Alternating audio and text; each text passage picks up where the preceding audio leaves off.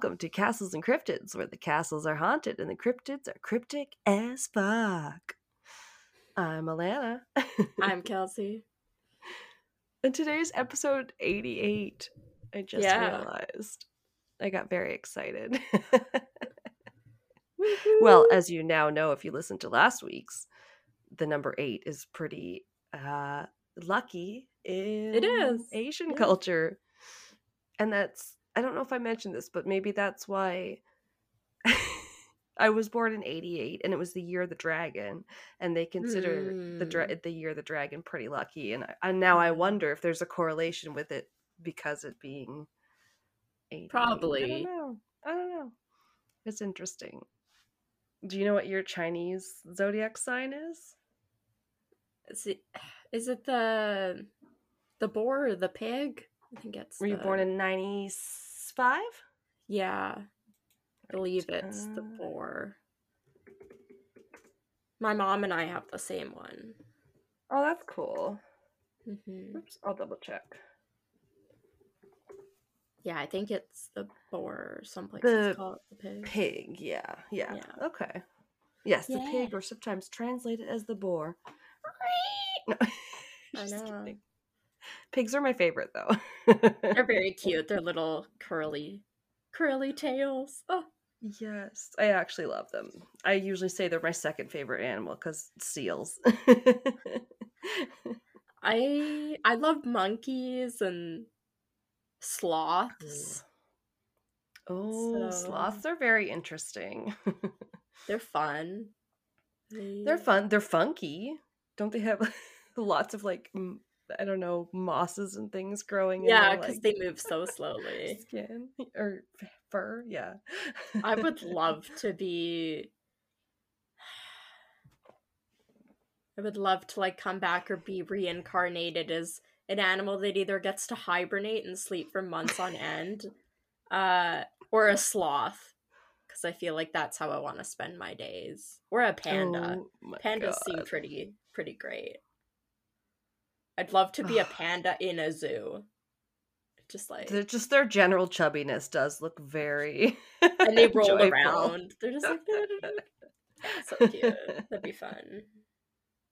Yeah. Um, what about? Do you remember in the? Okay, it was in the the Magicians, the book series, the trilogy, but Mhm. probably maybe not the show because I don't remember if they went on the big sea voyage in the show, and then they wanted to take one of the animal representatives on the voyage, and the only one that agreed to go was the sloth, so they stuck him down in the hold of the ship.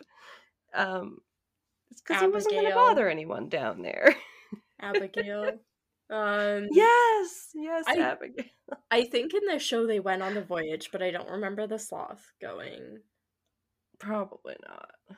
Yeah. It was a pretty good show, though. I don't know. If you guys have graduated on from the Harry Potter, it is the magical university. Yeah. I I still love like season 1 holds a very special place in my heart and then yeah. I feel like season 2 is like I like like 50% as much and then every like after that it kind of I don't know more and more and I disliked it. Yeah, I would say it, it was one of those that veers off from the books Yeah, a a bit lot. too. So then eh, you're like, if you love the books, then you're trying to go, well, can I accept the show for what it is? and Yeah. and that stuff too. So yeah, I could see that, but it's it's worth watching. Mhm. But anyway, what are you guys watching these days to get through the dullness of January? Right? I mean, you're listening to the right things, obviously. Yeah. Listening to us. oh, and I always forget to say this because there's new people that could join anytime, any episode. If you're new, welcome. you know, so you you're in for some um creepiness today as usual. Probably some crypticness. Yeah. And clearly some television and or movie tangents. Yeah, if you want some quick recommendations. I mean, uh, I watched Bullet Train. oh, that was good. We just you guys- talked about frickin' Knives Out in the last intro. Yeah. Did you guys Or- watch it on Amazon last, last. too? Did you watch it on Amazon or did you guys? Yeah, we didn't go to the theaters or anything like Yeah. that. So Yeah. kind of ticked me off because every time they were speaking English, Amazon didn't have Mhm. any subtitles. And I had previously downloaded that movie. Oh. And after I watched it on Amazon, I was like, I feel like I missed something for half this movie because there was a lot, quite a bit of dialogue like that's in other languages. And I go into my one that's downloaded okay. that somebody did and it has all the subtitles in it in all the languages and i'm like okay i feel like i need to rewatch this movie and actually understand all of the dialogue so you're actually supposed do you to know the what they're talking directors- about i don't know i think it's Hmm. amazon like dropped the ball on putting the subtitles in but That does happen sometimes, Yeah. though, doesn't it? Like, is that just me, or doesn't it happen on occasion? You're like looking for the subtitles, and then they're just not there, and you're like, oh, I guess we're just supposed to be kind of in the dark here. yeah because there's a so few times where they intentionally where for a few scenes like you aren't supposed to know what they're saying in like a different Yeah. language I can but see that, that, for a few I scenes, felt like yeah. there was just too much overall for that to be going on.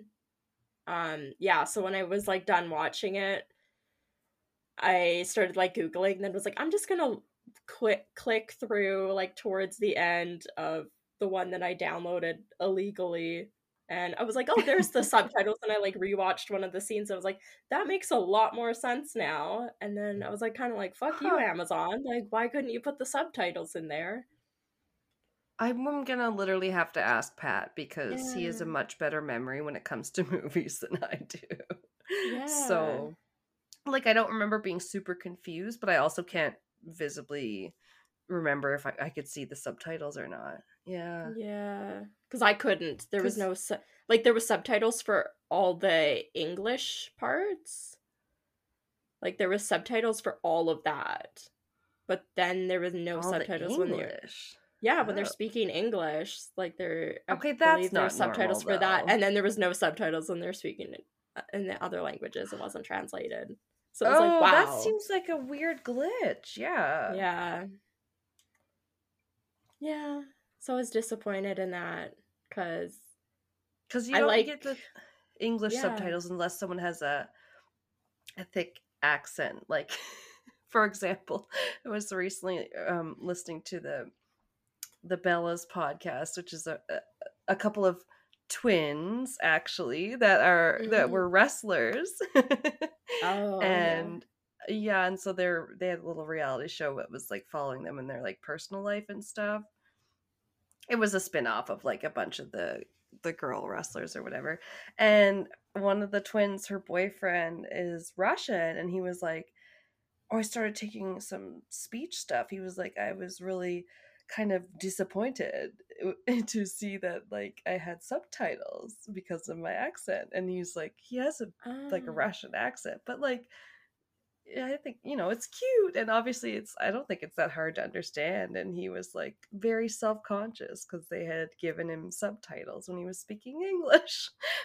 Oh, I was like, see most pl- most things when you click into subtitles, it'll do subtitles for everything, which I like. Cause right.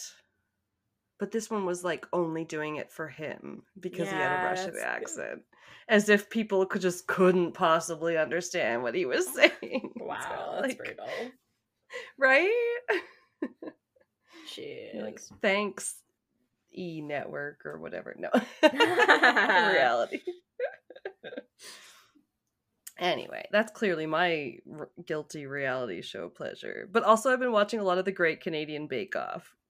oh my god, yes. as soon as se- a season comes out of that show, I've watched it. really?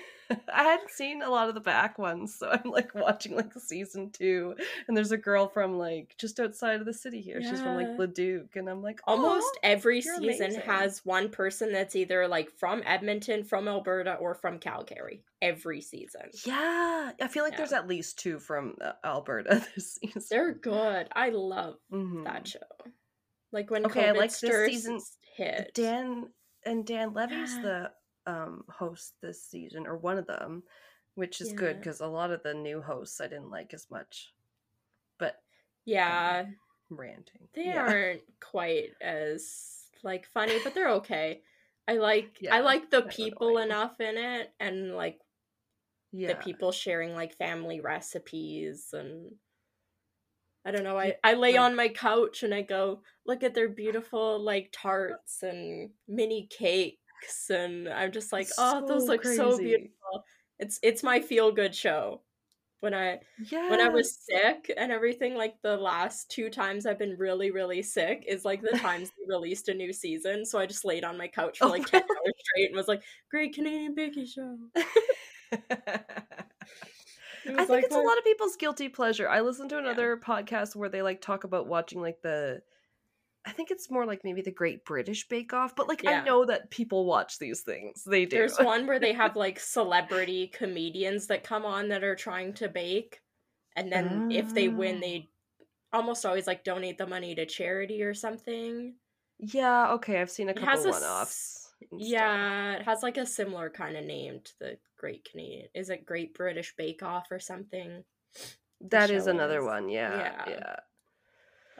Damn. So cute. I don't know. I just like it. It's like watching Nailed It, and you know they're super stressed and they're freaking out, and it's gonna look terrible. But when they go Nailed It, and the thing falls, and it just looks like garbage, and Nicole Byer just bursts out laughing and goes, "Oh my god! Like what is that?" Uh, That would yeah, that would be like- me if I tried to attempt anything that was like the caliber of the great Canadian or the British Bake Off or whatever. It would just be like, no, nope, you don't know what you're doing with fucking what is it? Marzipan and oh, what is that other one that they used to mold everything? Fondant. yeah, modeling chocolate and Rice Krispie squares. Let's go. Oh my god, they can make anything out of that shit. oh, okay, I derailed it. I'm sorry. yeah, so fun though.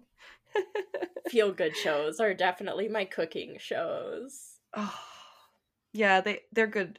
Good to fall asleep to. I put some on last night, Yeah. even though I had started another show recently. I was like, that'll be keeping me up too much. Yeah. um, but uh, damn. Wait, what are we talking about this week? It's still creepy twins, right? Yeah. Mine's not all that creepy. I had kind of mentioned you before I had a bit of a problem finding like creepy twins. Uh, it may have been my suggestion. This idea. yeah, yeah. so mine's probably more true crimey, but it still involves twins that yeah. I mean, Mine has yeah. elements of true crime. yeah. Mm. Damn. Well, I mean, a lot of the shit you get if you type in creepy twins is like the Shining twins anyway. Yeah. But I knew there was like a few cases like that could fall into bizarre or you know creepy or crimey or whatever unexplained. Um like the the silent twins, which neither of us are covering, I don't think. No. No. But yeah, that's probably one of the only ones. The other ones that was like famous, top of mind to me, were they like were just very codependent and like only talk to each other and kind of Yeah, develop their own creepy. language and yeah, just it was it was over and above the normal twin bond where Mhm. they were like, I can't live you know in society Yeah. without you so yeah then you then you got to get into like what is this is it paranormal is it mental illness so i think i guess Mhm. that's where we're going today Yeah.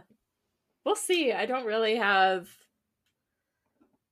a like judgment, I guess, on whether I think this is probably drug addiction and then maybe some mental illness, but Interesting. I don't know. I unfortunately don't have a lot of details about like home life growing up or circumstances, I guess.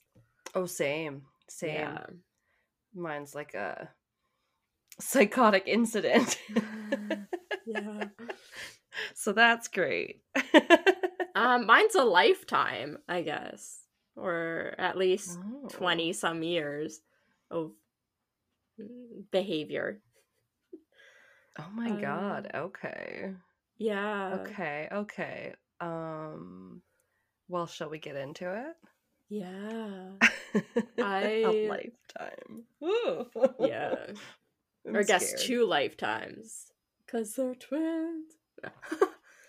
uh, in twin years. That's 800 or no. Cuz we lived for 400 years. Sure we do. I'm optimistic. Um 200. So I'm going to be talking about identical twins, Robert and Stephen Spahalski. Spahalski, Ooh. I think. I didn't look up how to pronounce their name. I forgot to. Uh, but I may have one like that. yeah, they uh, through their lives both committed a few similar murders and even spent some time in the same prison. Um, oh, yeah, well, but they didn't really different. they weren't really in contact with each other during this time. So they really only heard about each other through like them being in the same prison or through like their different arrests. It would kind of come back to them be like, "Hey, your brother's arrested. Hey, he's in this prison for doing this now." Like kind of thing. They weren't like in communication with each other and really anyway, as Right. far as I could tell. Okay, no, and that's even weirder though because like if you hear about twins, uh, you know that like you know marry the woman with the Yeah. same name or whatever when they don't grow up together, you're like that's weird enough, but then murders. Yeah. yeah. Um, so they were born in 1955 and they grew up in Elmira, New York in the 1960s. And Ooh. it did say that the two shared was described as a strong twin bond. Said that they always seemed to know where the other was and what they were doing. so Um, they did so grow up together. Yeah. Yeah. they- okay. grew up with their parents and they both like to party a whole lot and we like to party. We like. we like we like to party We... okay.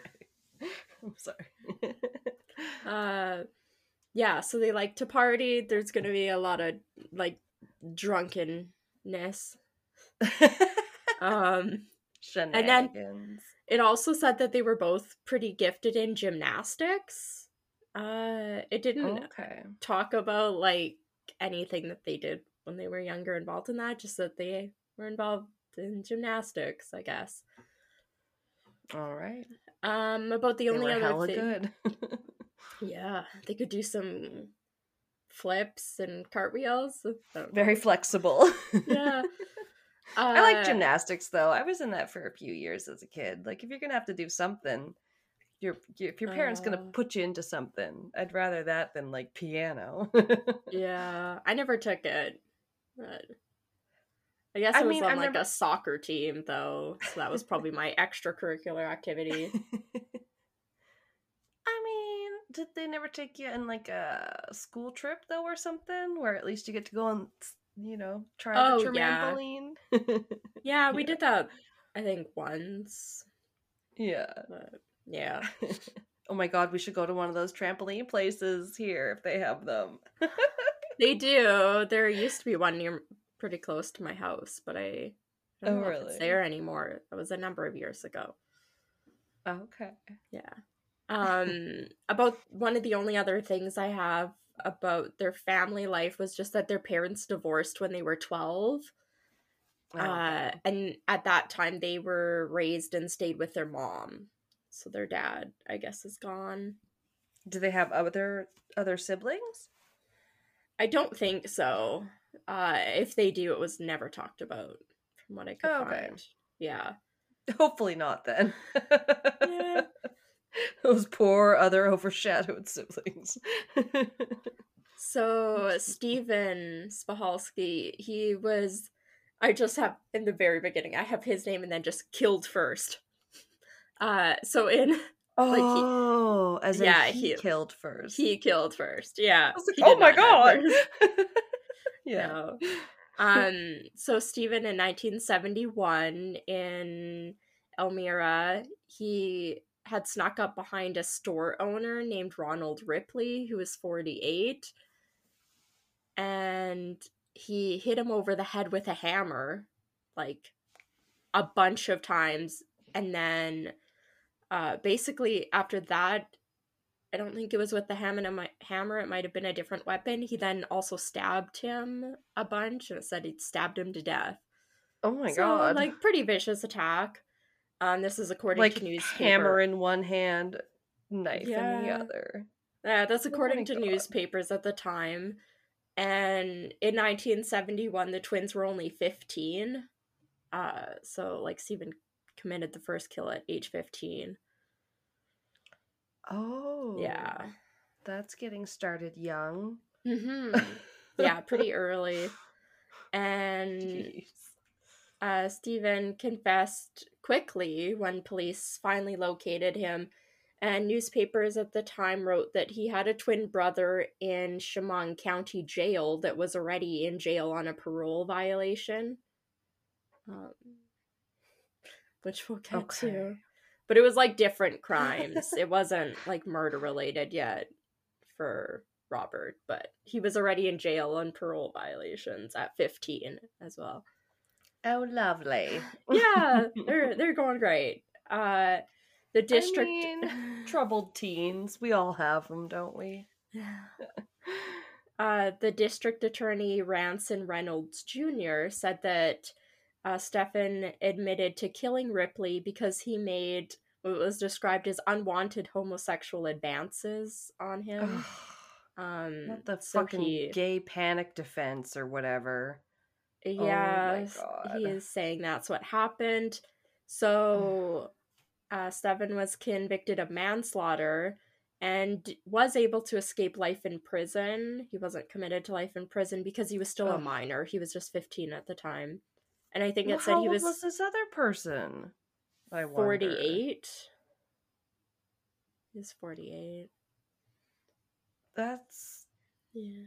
interesting. Hmm Okay. So he was convicted at like 17, I guess, by like the time they did it. I think I read. and he either overpowered this forty-eight-year-old, Well, he, like he- in a rage. no, he snuck up behind him Oh right, he snuck Yeah. out. Because of course, Yeah. because he's gonna take a cheap shot and shot. then just started like yeah, whacking him on the head with a hammer, Ugh. which would incapacitate anybody. God damn it! Yeah. It's hammer time. Sorry. Uh, he said as to his motives that he didn't. This was like a article thing. I think one of the newspapers talked to him. Okay. Um, he said he didn't want to talk on it and said, "quote If I kill someone, I kill them for a reason. That's all I know." Um, okay. Good. yeah. I'm glad you know that there's a reason. Good for you. Yeah. Too bad it's probably not a good enough reason for anyone else. Yeah. Jeez. It the sources also then went on to say that Stephen spent most of the rest of his life serving sentences for lesser crimes like robbery, kidnappings, and parole violations. Have no details about robberies or kidnappings. Um, Oh.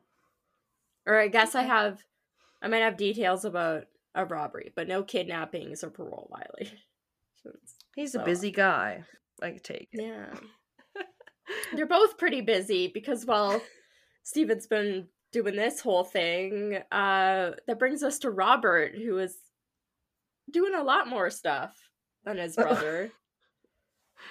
You wouldn't want to be outshined. yeah.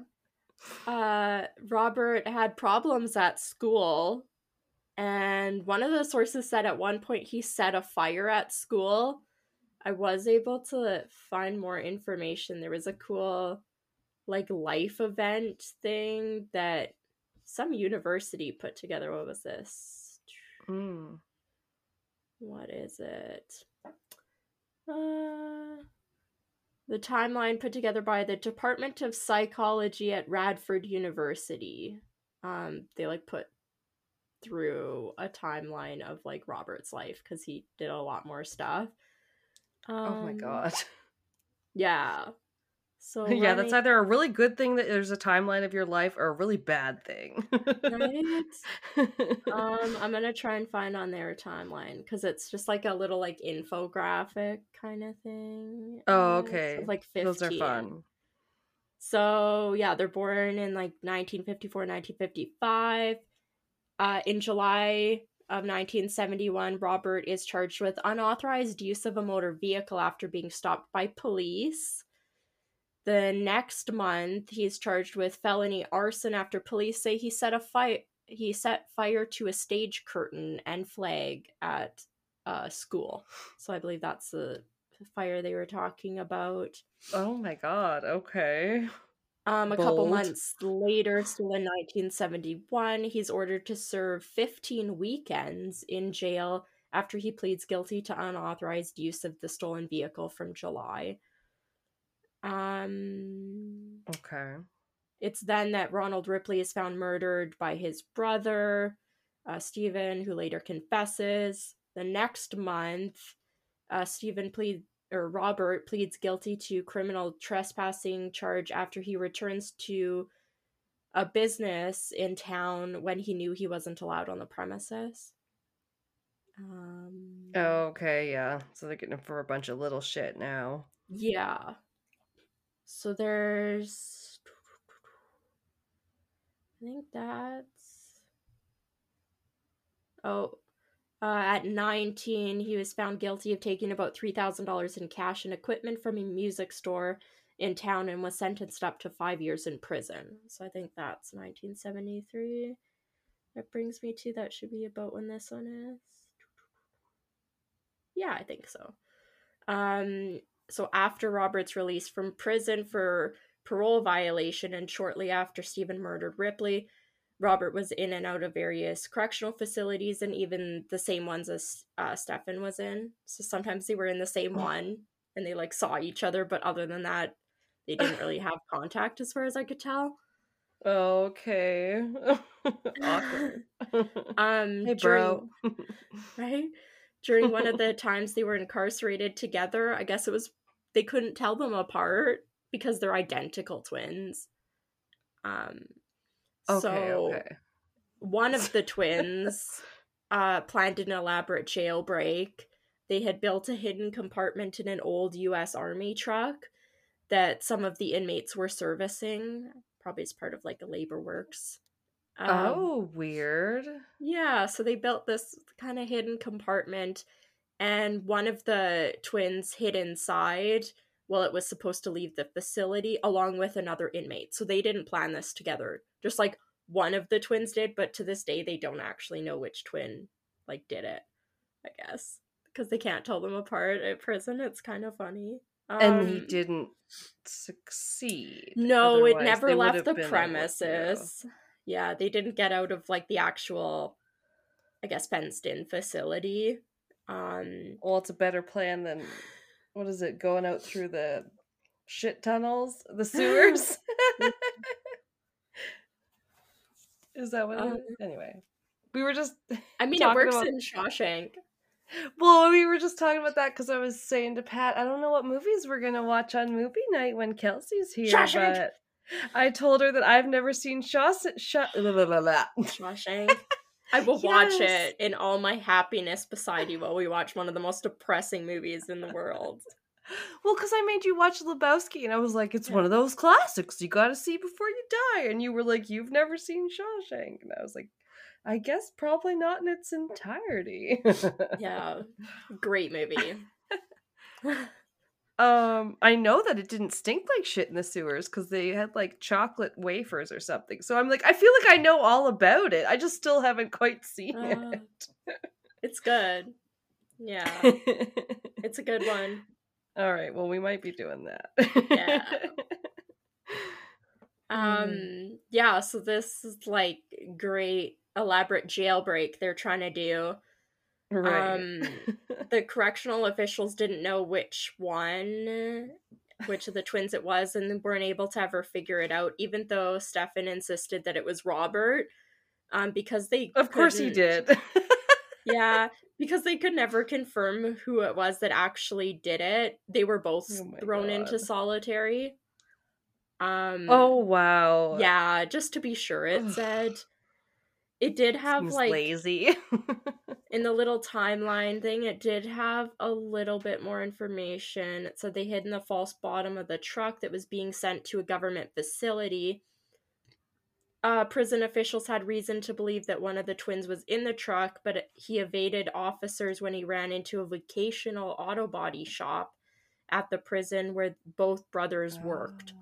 So yeah they didn't make it off the Oh. premises So and they officers worked couldn't at the prove- auto body shop. That's why they yeah were. that's why they were working working the, the- truck Okay. Gotcha. yeah so they because they both worked there they didn't know like who had built whatever in the truck That's and so stuff funny. That's like the there's um players that were on the Vancouver Canucks hockey team, which is Mm. if anyone cares to know, Pat's second favorite hockey team after the Edmonton Oilers. Cause duh, we're in Edmonton. But the Sedins, yeah, they're so hard to tell apart. Like they have different numbers, but like yeah, whenever like eh, they would one of them would skate a by and they do a close up, I'm like, which one is that? I have no idea. Like they're like the Weasley twins. In fact, they were redheads. but they're Swedish. Yeah. or whatever. But yeah, they were so hard. Like but you think after a while like those type of you know, the coaches and the other players, they would be able to probably tell them apart. oh yeah Cuz once you get to know twins, it, I think it is easier. usually. yeah when you look at pictures i really only found one picture of them and it i think it's like mugshots and they they must have been taken like within a couple years of each other because Mhm. other than the facial hair and the like haircut and i think one of them has glasses the other one doesn't they are like identical Oh wow. Like, okay. it's pretty wild like they have the same like facial structure one of them i think it says like one of them weighs less so like his face is like a little bit thinner and stuff but yeah definitely you can yeah, tell. it's well, it's crazy how it's like those minute details that are Mhm. what it takes to tell identical twins apart and stuff. yeah Crazy. Uh, it did say that one of the, or the second last time Robert was in prison, this is kind of jumping ahead, uh, was at an Attica maximum security prison. So there was like a big riot there. Um, oh no. Get into it, but it's, yeah, it's like that um, Attica prison riot. He was there for two years from 1987 to 1989. And once Robert was released, it, said he worked as a hustler and allegedly became addicted to crack. So, Crack.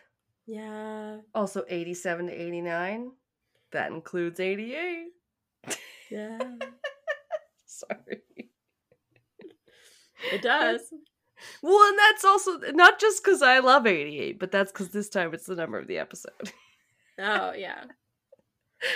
I've been like seeing so many numbers lately. I don't know if it's because we did the the episode that Probably. you know peek beside the curtain came out today, uh, the unlucky numbers. But I've been like so noticing all the 11 11s and all those kind of numbers, It's probably just because you're more aware of it. right? Yeah. But isn't it fun? yeah, it's all right. Um, Shut up. so it's all right. in 1990, when the twins were 35, this is when Robert killed for the first time. Oh, And it said he continued basically until he was arrested again. He had quite the, I wouldn't call it a spree, but yeah, he got away a number of years without Oh, them really? figuring out. Yeah. Who'd he kill in 95? in 1990 uh there is maureen Armstrong, who was a sex worker that was working in Rochester, New York. And Oh. she was found dead in her apartment by police on December 31st, 1990. And Damn. It said that she was wearing just one of her socks. I don't know if that's the only clothing she had on, Wow. but she was when she was found, she had electrical cords, multiple electrical cords that were wrapped around her neck, so she had been like strangled. oh no. Yeah. Probably And- sexually assaulted then, especially if she was only only wearing a sock, if that's the case. Yeah. Ugh. Uh, Robert had allegedly hung around the scene and even spoke to police during the investigation, where he had identified himself to them as being Maureen's friend. So, I mean, he was. Oh. Yeah, he wasn't But- hiding very good. So, they at least talked Oh. to him. Yeah. Well, those damn cocky murderers always want to come back to the scene. So gross. Yeah. Uh, then uh, about seven months later, Robert's girlfriend, Adrienne Berger, she was found dead in her apartment in Rochester, New York. It said that there was like flies everywhere, like on the windows and stuff, and that neighbors like Hmm. noticed it, and there was also a strong s- smell that they could smell Oh. even from outside the building, which started leading to complaints. So then, Oh after my the complaints God. happened, her body was discovered. And I guess so. yeah, it had not been a a body, it's a demonic possession with that many flies. yeah, pretty gross. yeah. Uh, I guess the body um, was so degraded after rotting, and there was like a big heat wave in New York, and New York gets fucking hot. Um, Yeah. There's a Muggy. huge heat wave in the apartment that the body was in, and it was there for like multiple days. And it was so degraded that no cause of death could ever be determined. So, because of this, I think they Oh, shit. ruled it as like at least semi suspicious. Good. so, they were questioning people. Uh, they did discover that her car had been moved after her death and had been moved and parked a few blocks away so that neighbors would think she was away and like it wasn't Oh, really? near yeah Wow, he was trying to be pretty thorough then. hmm authorities did finally figure out robert was in a relationship with her because that was his girlfriend and they did question Oh. him without anything though to link him to her actual death he was let go. Um, yeah, because they couldn't even prove like her cause of death, so they couldn't prove it was murder or anything And where did they find her again? Sorry. in in her apartment. Okay, but he didn't live there. Must I don't think have. so. Oh, that really sucks. hmm That really messes up with their timeline and everything like that. I hate that. So, according to court documents and everything, he was later convicted of her murder, but that's after he was like arrested for some other stuff. Oh. Um, so that same year, 19. Yeah, this would be 1991. Robert killed his only male victim, Charles Grant, uh, who he beat to death with a hammer, just like his brother Stephen had done to Ripley 20 years before. Exactly 20 years before. 20 years before now? Yeah, because this is 1991. Sorry. I must have Yeah. lost track of the timeline. I'm sorry. I need the infographic. No. Oh, it's not very helpful. It's only just about Robert. oh, okay. God Um, damn. So how old is he at this point? I'm do you know? They'd be They were born in Mm, what? Yeah, year? they'd be 35.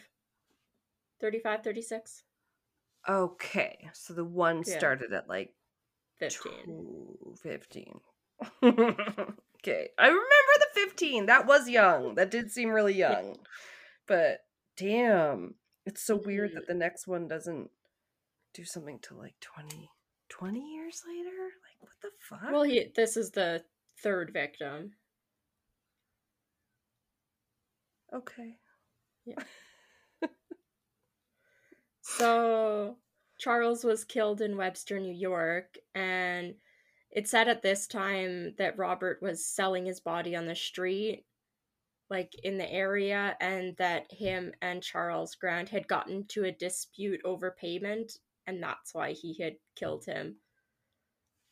Which seems kind of strange. Yeah.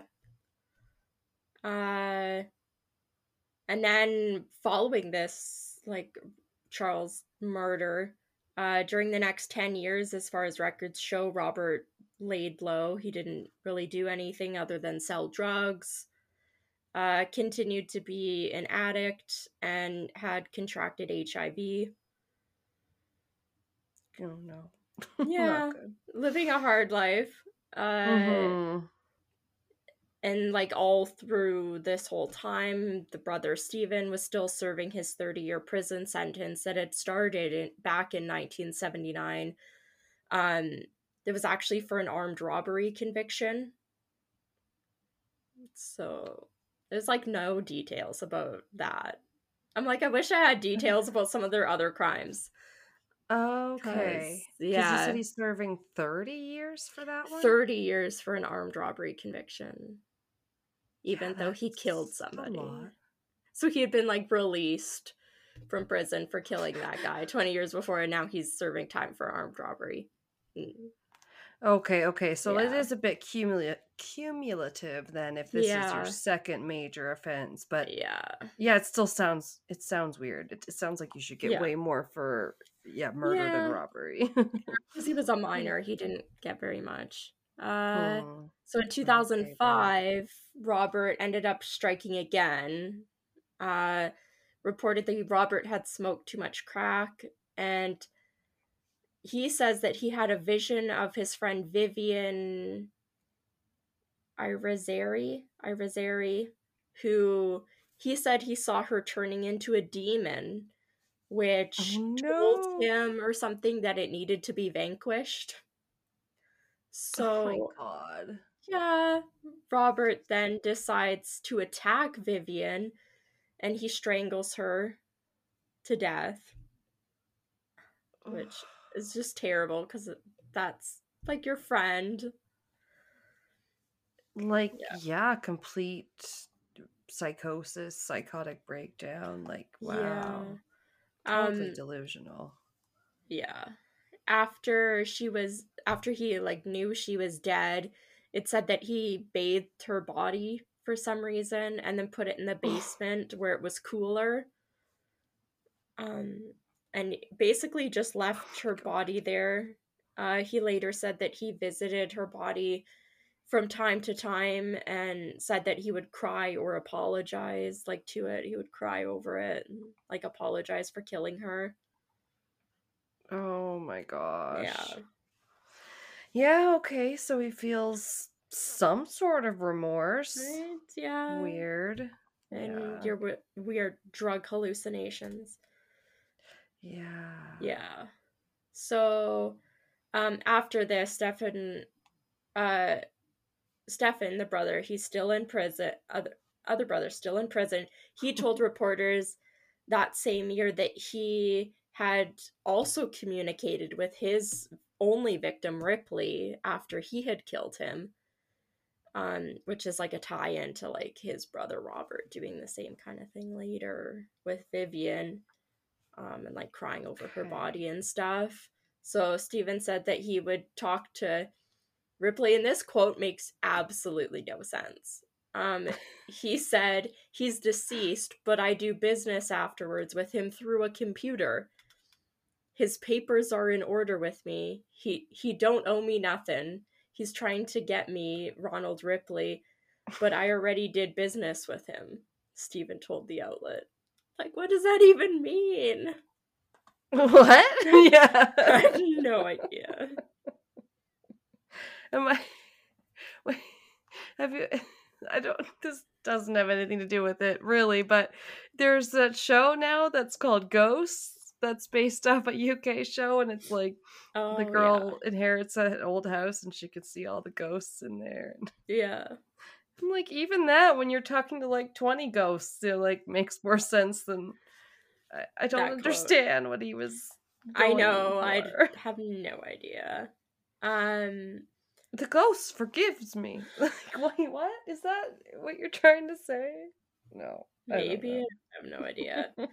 So, just days after Robert had strangled Vivian, he so and like kind of talked to her body just for a few days. I don't know if he was like hanging around her place when this was happening or what. He does end up Okay. walking into a Rochester public safety building, um, which they said was similar to like a police building. Probably Mm, not quite. okay. Um, and he ended up confessing to murdering her, and they did go in and find her body. And during this time, Robert then confessed to three additional murders as well that they like weren't ever gonna link to him, probably. Oh wow, Mm. he just offered them up.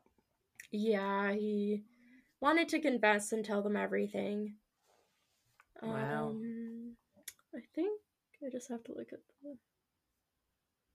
Yeah, there's like a couple other things about like him. In the meantime, he had like robbed a few different stores, had a couple like aggravated Minor. assault kind of cases. Yeah. Doesn't Um, compare to his other yeah. escapades. Uh, yeah. So finally, in 2006, uh, Robert, who was, or I guess the twins both at that time were 52, uh, Robert Mm. was then convicted and sentenced to four consecutive 25 uh, year to life sentences, one for each of the murders. So, like 25 to life for each of them, like oh, in a row. So, had- basically, a hundred years he was sentenced to prison for. oh, so he had five total. Four. Four. Sorry. Yeah. Wow. And um yeah, so Robert's now the one that's in prison again and Stefan hears about Robert's killings. Uh and which is kind of crazy. He like didn't know his brother was doing this. Again, they weren't really in contact. Um okay, right. so he was talking there was an interview with a newspaper while he was in prison where he said, quote, I thought I was the only murderer in the family. Uh, he said to the interviewer, a guard at the Attica Correctional Facility had apparently handed Stefan a news clipping reporting that his twin had confessed to four murders. Uh, quote, he'll never see the streets again. He's gone. Stefan said. It's like, yeah, he is. okay. Like, he killed four people. yeah. Sorry, that was just a lot to unpack there. Uh, Stefan was set to be released around that time, like 2006, for good behavior.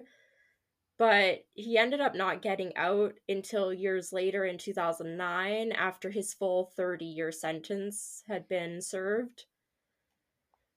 wow. Mm-hmm. Yeah. That's. I mean, it happens. Yeah. Like a lot of times, you don't Like- get out early for good behavior or whatever. Yeah.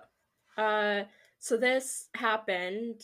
Uh so he was out and then just 6 months later um he had tried to rob a bank and this we we can talk After he was in jail for thirty years. We'll talk about it. It's a running theme in the Shawshank Redemption and it's called institutionalized or institutionalization. Um oh yeah. yeah, so you're, he had been so in used jail. to prison life. Mhm, He'd yeah. been in jail for Oh. 30 years. So he was out They for 6 know how to months. and it's likely he wanted to go back because in this like bank robbery he committed he had handed a uh, a bank teller basically a note that was just demanding money and then didn't do anything else he like turned around sat down and just waited for them to call the police and the police to arrive like he didn't try to leave he didn't try to actually get the money nothing he basically Oh just handed the note so that she would call the police or they would call the police yeah That's so hard for me to understand in a way. But yeah, I've I definitely have heard about that. hmm Um, yeah, so they there is like kind of psychologists and stuff that believe after spending 30 years in prison, he was pretty institutionalized. And he had probably just wanted to go back because he was unfamiliar with the outside world. And because of this attempted armed robbery, however, Stefan was only sentenced to just 30 or 300 days for the attempted bank robbery, so not even a Oh. whole year. Yeah. Okay. Yeah. Yeah, it's like a slap on the wrist. Yeah. Um Yeah, I only have a tiny bit left. Uh the only really update I could find was that uh, Stefan was released from prison again in 2016, uh, and he had been living in a halfway house. Um, and that he during this his prison interview that he had conducted at some point he didn't try to speculate on what his twins possible motives for killing four people was and saying that he didn't know what like i don't know what made him do that I mean, But- fair. yeah yeah. You can't can't really Um, expect to know, especially if they're not close. I guess. yeah Hmm. um there was a true crime writer this was from 585 magazine i think it was like a true crime writer he was writing for his book and i think he was talking to um robert as kind of a pen pal Oh. um for like part of the book i guess so he had this kind of correspondence while he was serving out his prison sentence and at one point he asked robert uh, how he learned to kill and then according to benson robert said that he started as a teenager which we don't have proof of other than like not at least on people but robert claims that he took his father's favorite pig so apparently they had a pig and he like he shot like the pig in the head and killed it and then said that his dad was really angry with him that he shot his Oh dad's God. favorite pig with a gun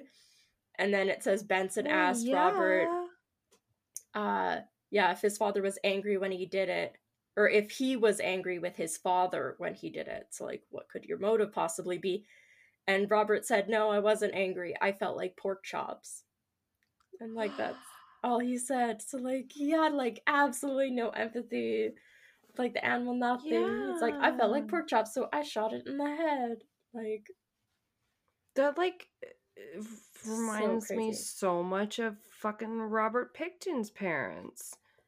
They like Mhm. killed his prize. Was I can't remember if it was a pig or a well, because they had a pig farm. So yeah, wasn't it his Yeah. favorite pig or something? And they killed it. He just came home one day after school, and his mom was like, "Oh, go check out up in the barn."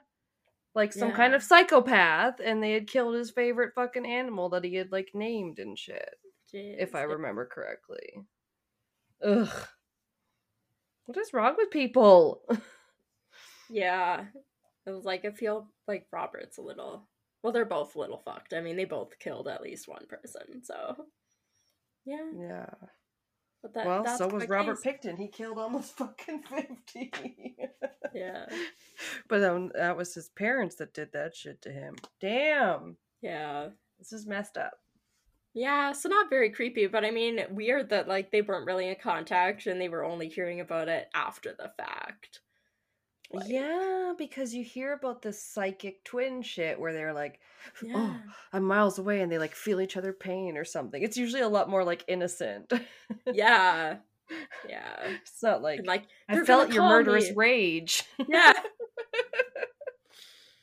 Yeah. hey, you were killing someone. I was killing someone later. Just like you know, like I just imitated you. I just I felt the same yeah. way. Yeah. Yeah, a little strange. Yeah, it is. It's a it's a gross parallel. Like, Yeah. I've never heard of those people. I like- hadn't either. They came up on one of the lists, and I was like, "Oh, that's kind of interesting." Like, there's been a few times where like brothers or family members have both ended up being like Mhm. murderers or whatever. So, True. Or yeah. Unfortunately when like parents are so bad that the kids take it up and you're like, no. You should have gone the other way. Yeah, yeah. Ugh, Become Crazy. a nun. yeah, yeah. Don't perpetuate this. But it is, yeah. Definitely it's hard to run away from if mental illness or abusiveness Yeah. is in the family or in your past. That that shit's hard. But Yeah, other Man. than their divorce, like I yeah. like the parents divorcing, uh, there was nothing really about their home life or anything that I ran across that talked about anything. So, Very Yeah. strange. yeah. Something weird. But Kids, they're creepy. Watch out for yours. twins. right? Double the trouble. Also, what was it?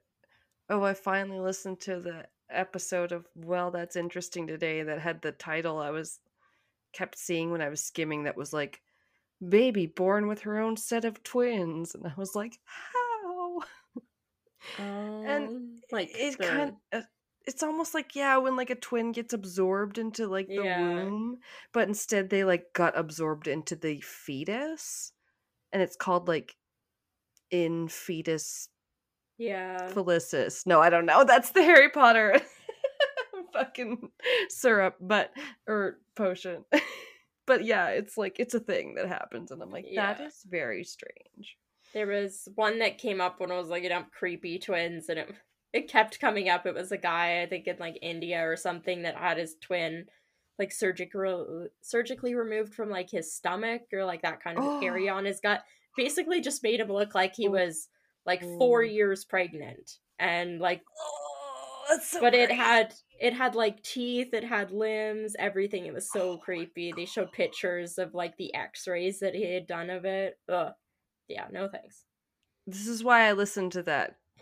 Well, that's interesting because it's weird ass fucking gross science shit. Yeah. No, I couldn't The human body is stuff. creepy enough. It can be to hard. sleep at night. Oh, it can be hard. Yeah, you can't listen to too much of it because then you're like the co-host going, "Ah, do I have that right now?" Jeez. it can make you a little paranoid for sure. But Yeah. anyway, you might have swallowed your t- twin and you're just the more better for it. you're just super powered. God. well, the one lady, um, it was probably on that show too. She had her children and she was applying for some sort of, you know, ch- child welfare benefit or whatever and or something like that and then it was weird because her kid's dna as it came out didn't match her dna and that Yeah. seemed really weird because she was like i remember birthing these people and then like the like office of i don't know who it was whatever that was she was applying for was like oh you're pregnant now we'll watch this one come out or something and then they like te- that test it after she gives birth and they're like yeah the dna still doesn't match it's like she had had a twin in the womb or something Mm. and however she'd absorbed it it like ended up comprising all the dna of her uterus so all of her kids had her not her dna it had her like weird. twins I've- dna she I had to get a about, maternity like, test yeah, I haven't heard Yeah. about like that being like a twin related, but I've heard about like people's like if you draw blood from their arm, it like won't show they're related, but if you draw like like their like spinal fluid or whatever, it'll show that they're related. Like it's different. You can have like two sets of DNA in your Ah. body at the same time. Yes, this was Yeah. that. It's kind of a chimerism sort of Yeah. situation. I guess it is a little different, but very interesting. That was weird. so weird. Ugh. And we talked about the one where the doctor, you talked about the one with the doctor and the blood. And we, oh, that was fucked up. Um, well, you didn't cover it, but I don't, if anyone listened, we talked about it because it was a forensic files and it was fucked up case of I'm gonna put fake blood in a ve- vial in my arm because I'm a doctor that's gonna fool the system. Like, He did fuck? though. He technically did for, For five years. Yeah. but they figured it out. God, thank God for tenacious women. She Mhm. wasn't going to let it go. Anyway, uh, on that tangent, we'll be right back for another case. yeah. We're live. We're back, baby. We're back. Back in black. Okay. I am coming at you with the story of the Ericans. Erican? oh my god. That's Pat's character's name in D&D. Not the Erican sisters, the Eriksson sisters. So, I don't know. You said you probably didn't really know this one, but may have come across it when searching. So I'm kind of excited to tell you. They well, they did it on Wine and Crime, so I know it from that. Oh, right, right, right, right. Okay, yes, yes. yeah, it's kind of a an oddity. Um, so I'm not surprised a few places have covered it because it's like kind of a head scratcher. Um, but yeah, if you haven't heard it, just buckle in, and if you have, uh, buckle in. Yeah. Um, oh, I didn't really mean that to be a pun, but you'll see. So, Ursula and Sabina Eriksson were born on November 3rd in 1967 in uh, Sweden. They grew up with their older sister Mona and their older brother Bjorn. Love it. Yeah. Not their baby brother Bjorn. No baby Bjorn. but they grew up in um oh see again I like to say that I would look this up if I had had time, but I didn't cuz I often don't. But it's like a place in Sweden so uh, soon Varmland or Sune maybe. Not too sure, sorry. Um but yeah, it was like a pretty unremarkable childhood. There was no history of any like mental illness in the family or anything like that. Hmm, So Yeah. pretty quiet. Um but then we'll just fast forward to 2008 because we don't know very much about their childhood. Um yeah. so on May 16th, uh, at this point, Sabina is living in a place called Mallow, County Cork in Ireland, which I just love the name County Cork. Yeah. It's so very Irish sounding. Yeah.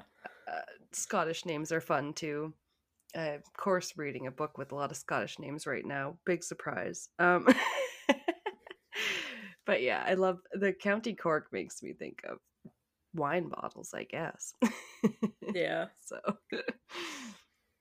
um anyway she is living there with like uh her husband and children and her sister ursula had been living in the us um but she popped over the pond for a visit uh to see her sister sabina in ireland on around the 16th of may. Oh, okay. so yeah just coming over for a little visit. All seems pretty nice and normal. Um, she hadn't been there for about a day, however, when the two sisters then decided to take a day trip to Liverpool, England for some reason. So they're leaving Ireland. Um, Liverpudlians. Oh my god. That's such a fun name Yeah. for the inhabitants of Liverpool. I love Liverpool. I'm Come from Liverpool. Liverpool. I it makes me think of yeah, Ozzy or the Beatles or I always um think of the Beatles, yeah. Yeah, that's true. It's much more known for the Beatles, you're right. Isn't that where Abbey Road is or whatever? I think so, yeah. I can't remember. I've read books where people were big Beatles fans. I'm like, I have not been to Liverpool.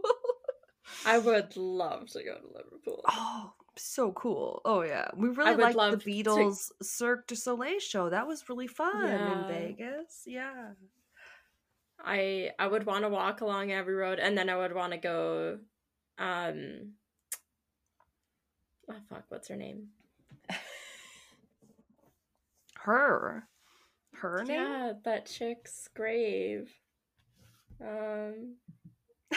Wait, Oh my Princess god. Diana?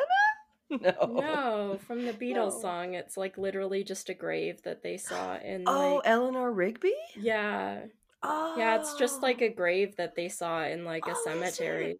Yeah, Oh, interesting. Okay, okay. yeah. So that's kind of like people go to. There's a graveyard in one of the. uh, There's a grave in one of the Halifax graveyards that's Jay Dawson, and so people flock Mhm. to it after Titanic because they didn't like didn't know if it was Jack Dawson. Oh, but that one's yeah, that one's Yeah. not necessarily based off the character. no, no. it's true though. um okay, so they're going off to Liverpool from Ireland. They may have taken a ferry, but it's unconfirmed. Um nobody went with them and we don't get a lot of information from them after the fact, we'll say.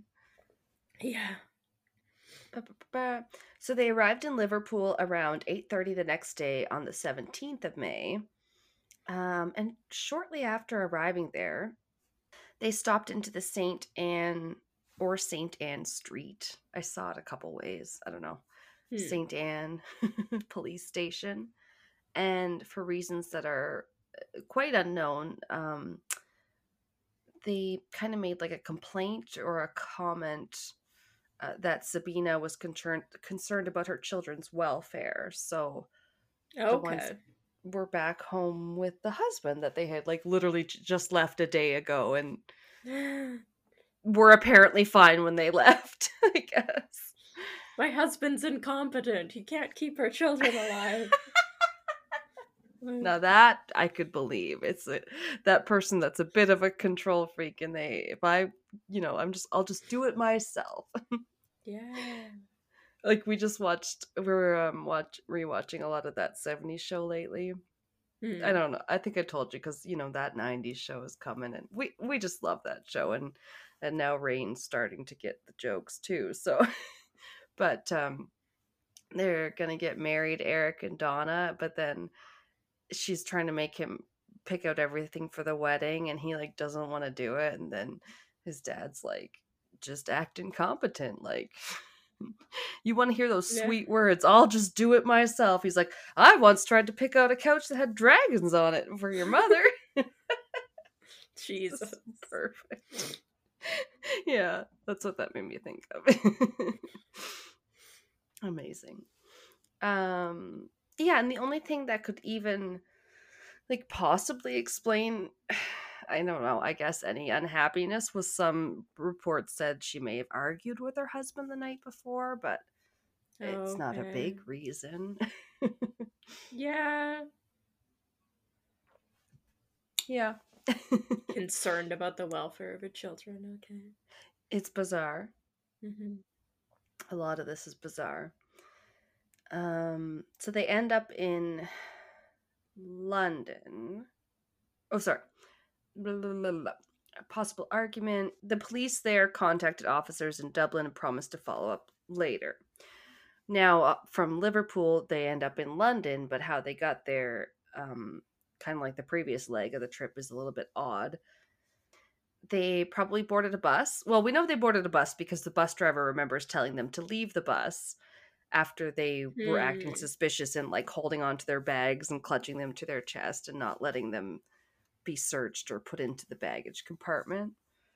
Okay. So, yeah, they were acting weird and stuff like that. And you know, people are have to be suspicious of bombs and stuff. So like he had to kick them off the bus. Okay. Yeah. That makes sense. Yeah.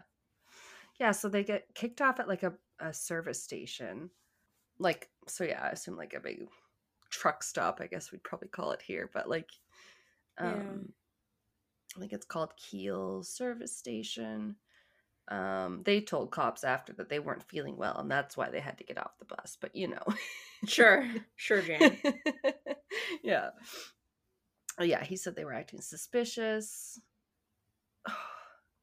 Oh god, and I actually did I just remembered I mentioned in my notes that like yeah, think about things that happen on buses that are scary, like one that we might never cover that it was the Greyhound bus murder in Canada that was where that guy got literally beheaded and was extremely violent.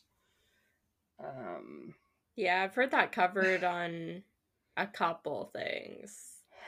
yeah, I mean I don't want to sound disrespectful, so I, the like the did the victim had a name that was the death of Tim McLean and it was near Portage La Prairie, Manitoba. But yeah, it's a Mhm. really gruesome very Yeah. very bad one so yeah i don't know we might not do that one um so they get let off the service station and they're continuing to act strangely which causes the manager of the service station place to call the police um to come Hmm. there and check on them Yeah. so the police, yeah, they're like, okay, yeah, you're being weird. police arrive and speak to them, and they just kind of find them pretty calm and not super aggressive. So there's not really much that they find as a threat. okay. So, and I think uh, it was said that nothing was found in their purses and stuff. So I, I don't know if they searched them here, but like, they didn't have anything on them or anything. Yeah. That's good. I mean, at least, you know, they don't have weapons and, and stealing things or whatever. They're just acting a little weird. Yeah, because I don't know. Anyway, I was gonna say I don't know what the guy had on the bus. I can't remember. I think there might have been a sword involved or something, wasn't there? I don't know. He got I beheaded a somehow. I think it was a machete.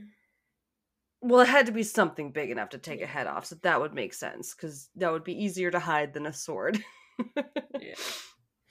um. Anyway, I don't mean to make light. Um. So yeah, they just they're left on their, to their own devices because they seemed calm and coherent. So the police leave, and then they start making their way away from the service station on foot. And Fun. they make their way toward the highway. Well, we call it a highway. They called it in most things like a carriageway or a motorway because it was in the UK. Oh yes. and I A was like, "Isn't- carriageway. I know. you filled with horses? Like fuck. I was like, isn't that quaint? It's not still the 1600s. Yeah. Just kidding. I love you.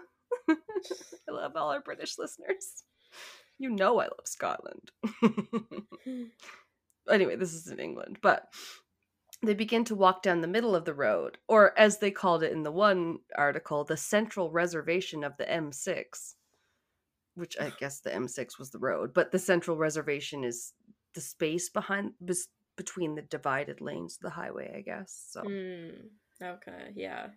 less of a median and more of maybe the whatever we call it here a median or the divided highway or whatever um so then they appear uh, to try and cross the road and cars are like swerving and honking and doing everything they can to try and avoid this deadly surprise game of frogger Jeez.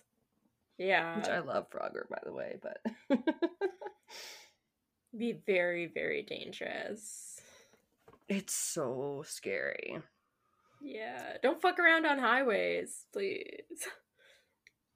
right and yeah it's it's obvious like you could easily kill yourself like it's Yeah. uh it's a deadly game they're playing for sure the police are called and especially when one of them is actually finally grazed by a vehicle which is inevitable at this point Yeah, lucky you weren't like full on hit and killed. Right and there. killed exactly um this first car that grazed them i believe was a red leon seat leon? I don't know. It had a really weird name. It's just spelled like seat leon. I was not familiar with the the car make and model Yeah, I don't know. europe. Just a European vehicle. this is coming from a girl who wanted to buy a car called an outlander just because it's called after my favorite book series Oh my god. Hey, shut up. Yours is just named after what? A place? No. a Tucson? Yeah. Anyway. I guess. I, ca- I call it the Tuxin. the Tuxan. okay, The but Tuxin. ironically, that's where the uh, author of Outlander is from, like Arizona. Yeah. It all comes circling back, baby. Okay, I'm sorry. I'm the worst. I'm especially bad because I'm now reading what Pat got me, which was it's a book written all about it's a Scot Scottish almanac written all about the different traditions and stuff by two of the actors from Outlander. Oh Jesus. I'm sorry. it's really good though. Learning all about the circles of stones there. Okay, so now highway officers are on their way to the scene, along with officers from the Central Motorway Police Group. It's like a bunch of different cops are coming, including and not limited to the group of cameramen from the TV show that they also filmed there called Traffic Cops. Glad to know they didn't just have that in the US. Or it's Right? We have cops. Yeah, bad boys, bad boys. What you gonna do? yeah. Yeah. Um and I believe it's one of the like traffic cops people who are like kind of the first ones on the scene. So some of them are talking to the sisters who actually seem pretty reasonable and calm right now. So they're just like Mhm. having a smoke and a chat. Uh, it said that Sabina was wearing a yellow visor that read "Time to Believe." Don't know if that's significant. Sounds fun. I know. It's like I want to believe, like Fox Mulder's poster. um, and just as the other groups of officers were arriving on the scene, Ursula just all of a sudden darts into the road. So the officer closest to her actually reaches for her, but only manages to snatch her jacket and it just comes off of her. Mm, Okay. Like she rips out of it to run directly into the side of a huge tractor trailer. Jesus. Smashes into that, yeah. I'm going to describe this part, but it is in one of the clips in that link I sent you. So you can actually Mm, yeah. watch, not like watch, watch, like it's not like graphic, but it's disturbing.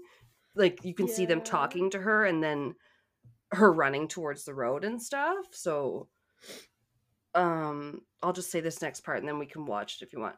So smack she slams into the side of the truck trailer articulated lorry if you're in the UK um like yeah it's terrible like you can hear the screech of the tires and like her shoes just kind of go flying into the air into the next lane um because this truck was going like it said 56 miles or 90 kilometers per hour God. I mean, it's a highway. That makes sense. But like, yeah, that's Yeah. insane. And not even like a few minutes later, her sister Sabina dashed directly into oncoming traffic as well, where she was hit dead on by a Vol- Volkswagen Polo. Jesus. Yeah, her legs were crushed, and Sabina Sabina was unconscious for about 15 minutes, but escaped major injury. Wow. She's very lucky. Oh my god! so, so if you go to that link, Yeah. um because one article ended up having two real good links to the little bit that appeared on like traffic cops or whatever yeah. um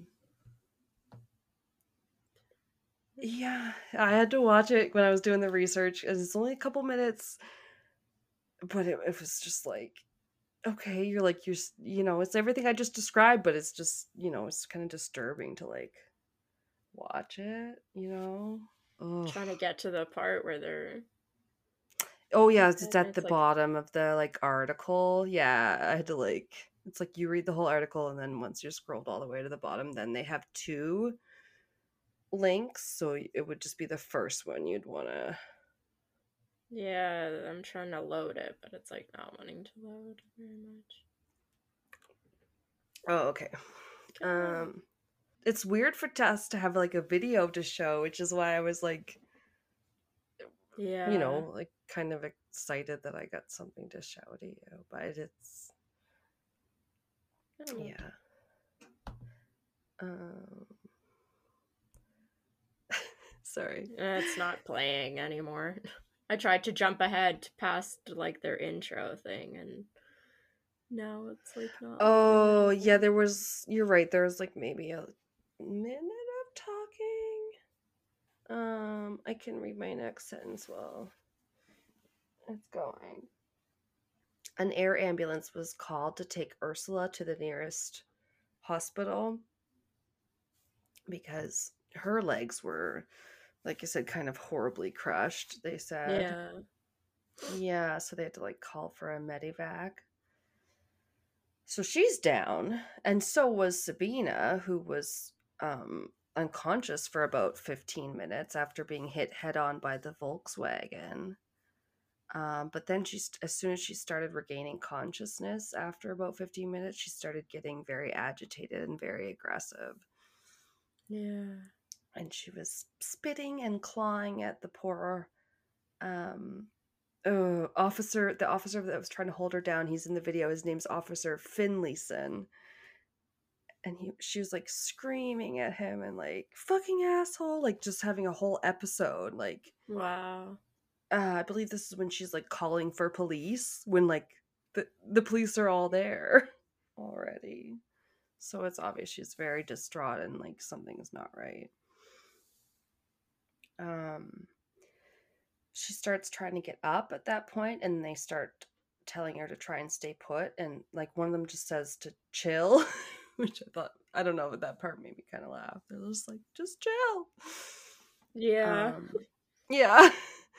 And as she comes around she's oh yeah like i said trying to get up getting more aggressive. She was saying like why are you filming me? kind of thing like why do you film me? Like that was making her more upset and Mm. agitated.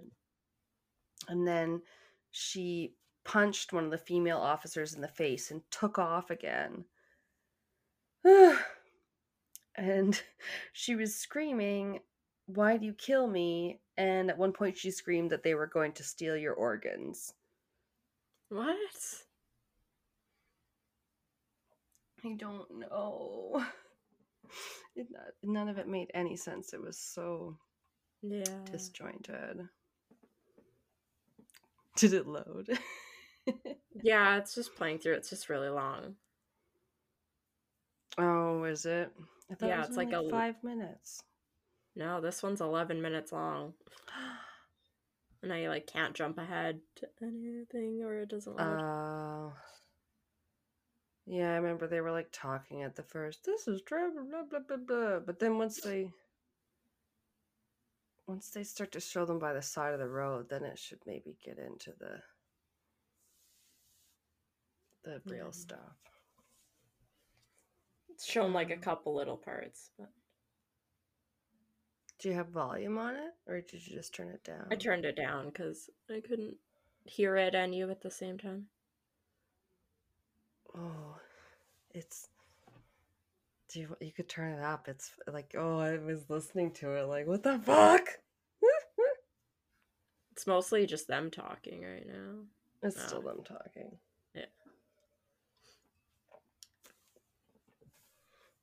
Because for me, it's the parts where they're like, they get up again and then they say something. They're like, bloody hell! And they like try to ch- like start chase after them again. You're like, oh my god.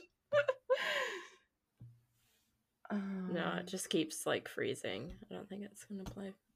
Okay. Um. Well, we'll try and put it on the website. Okay. Yeah. so, yeah, she's screaming obscenities and about getting the cops and people stealing her organs. Obviously, like seeming quite paranoid and delusional at this point. Um. Mhm. But at that point, although it took six people, they were able to restrain her. w- at that point. Yeah, there was like two I know two of the officers were like female, and then there was like at least two or three of the traffic cops that were male, and then there was like also like a retired cop who I think was one of the motorists that happened to be like involved or at the scene or whatever because they had like a retired cop helping them. Like it took a bunch of people. Yeah, she was like crazy strong. Yeah. um then they handcuffed her and sedated her. they were like, we better just make sure because they don't seem to like the only ones the other one's only down because like her legs are broken. She's still like agitated too. Um, it's so crazy. They found pieces of um their shattered uh, cell phones scattered around. It said several phones and I was like, okay, is that like more than the two that they might have had? I don't know. Yeah. a number of cell phones, I think one article said, which don't you hate that? A number? Yeah. Like What number? Tell me. um so they are taken to hospital ursula is obviously taken to the urgent care and then sabina who was alert um and and everything conscious was looked over um but basically unharmed somehow Yeah. Oh my god. i don't know it's crazy and they said she was even like quite you know, in high spirits at this point, like quite joking and almost like flirty with the staff and officers at this point. All right she then. said, "Yeah, yeah, yeah, yeah." She's got her mojo back. Um, she said something like, "In Sweden, we say that an accident rarely comes alone. Usually, at least one more follows, maybe two." Creepy. But does that remind you of our suspicious Yeah. episode. Like that the accidents come in threes and you should break two things in your house. Yeah. Apparently they really believe it. I don't know. I mean, every it's like a thing around the world though. Like stuff coming in threes. oh yeah, for sure. I'm just Yeah. like that's so funny that it like came up again. Yeah. And I definitely wasn't looking for it.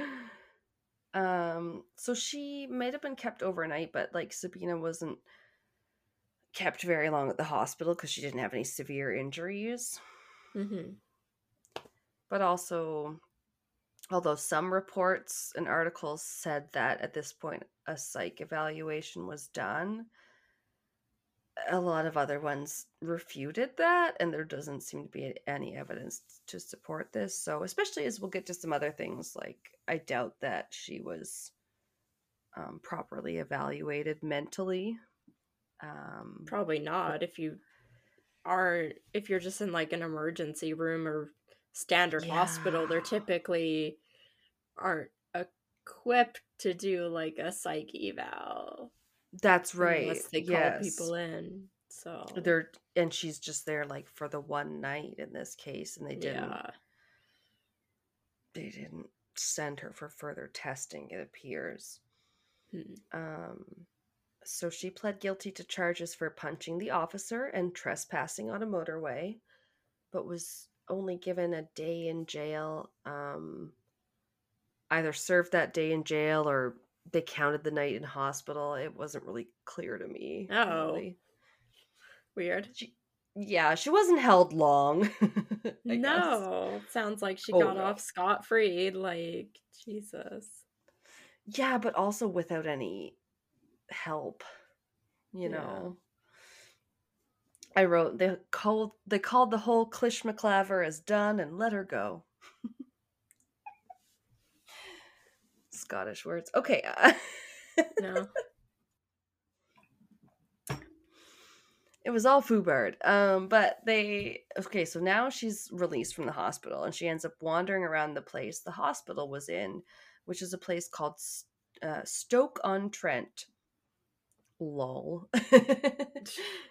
and she was wearing her sister's green shirt and just carrying the possessions that the police had handed back to her, like you know when they give you back your possessions after you've been like Yeah. taken in or whatever. So she's just like carrying around a bag that has like a laptop, like her sister's laptop, and about a thousand dollars in cash also. Okay. you know, just released on her own recognition. Um, and she meets two guys walking down a street. They're walking a dog, and she stops to chat and pet their dog.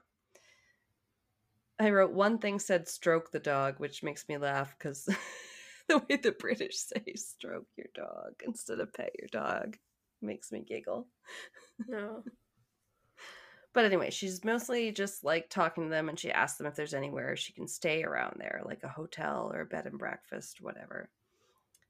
Um, the man with the dog says, Well, there is, but like you could just stay at my place.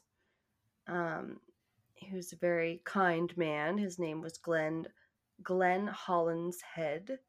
54. He was a paramedic and he was a former RAF airman, so he'd served in the military and the Air Force. Mm-hmm. And he and his friend Peter Malloy, they were out walking his dog that night, so he lived very close by.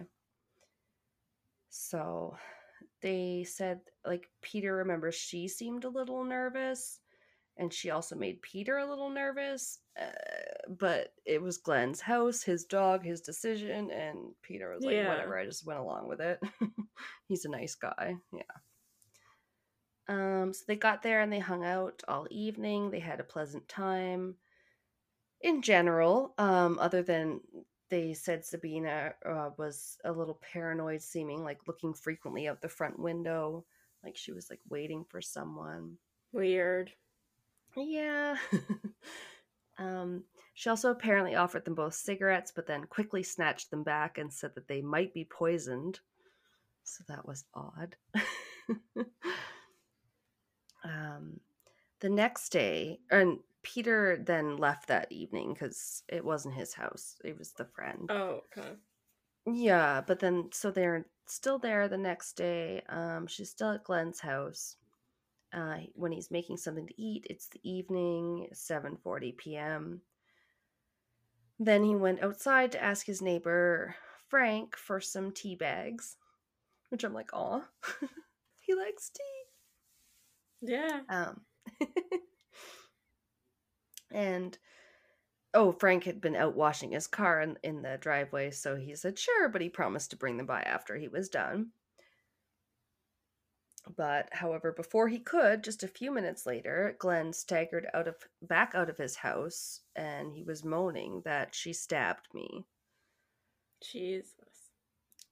Yeah, so he allegedly used his very last breath to ask Frank to take care of his dog, which Oh, that's so heart. sad. Yeah. I know, he just loved his dog. And then Frank called the emergency line, uh, which was probably 999 or also 112 can be used in the UK. Mm, But by yeah. that time, Sabina had fled on foot.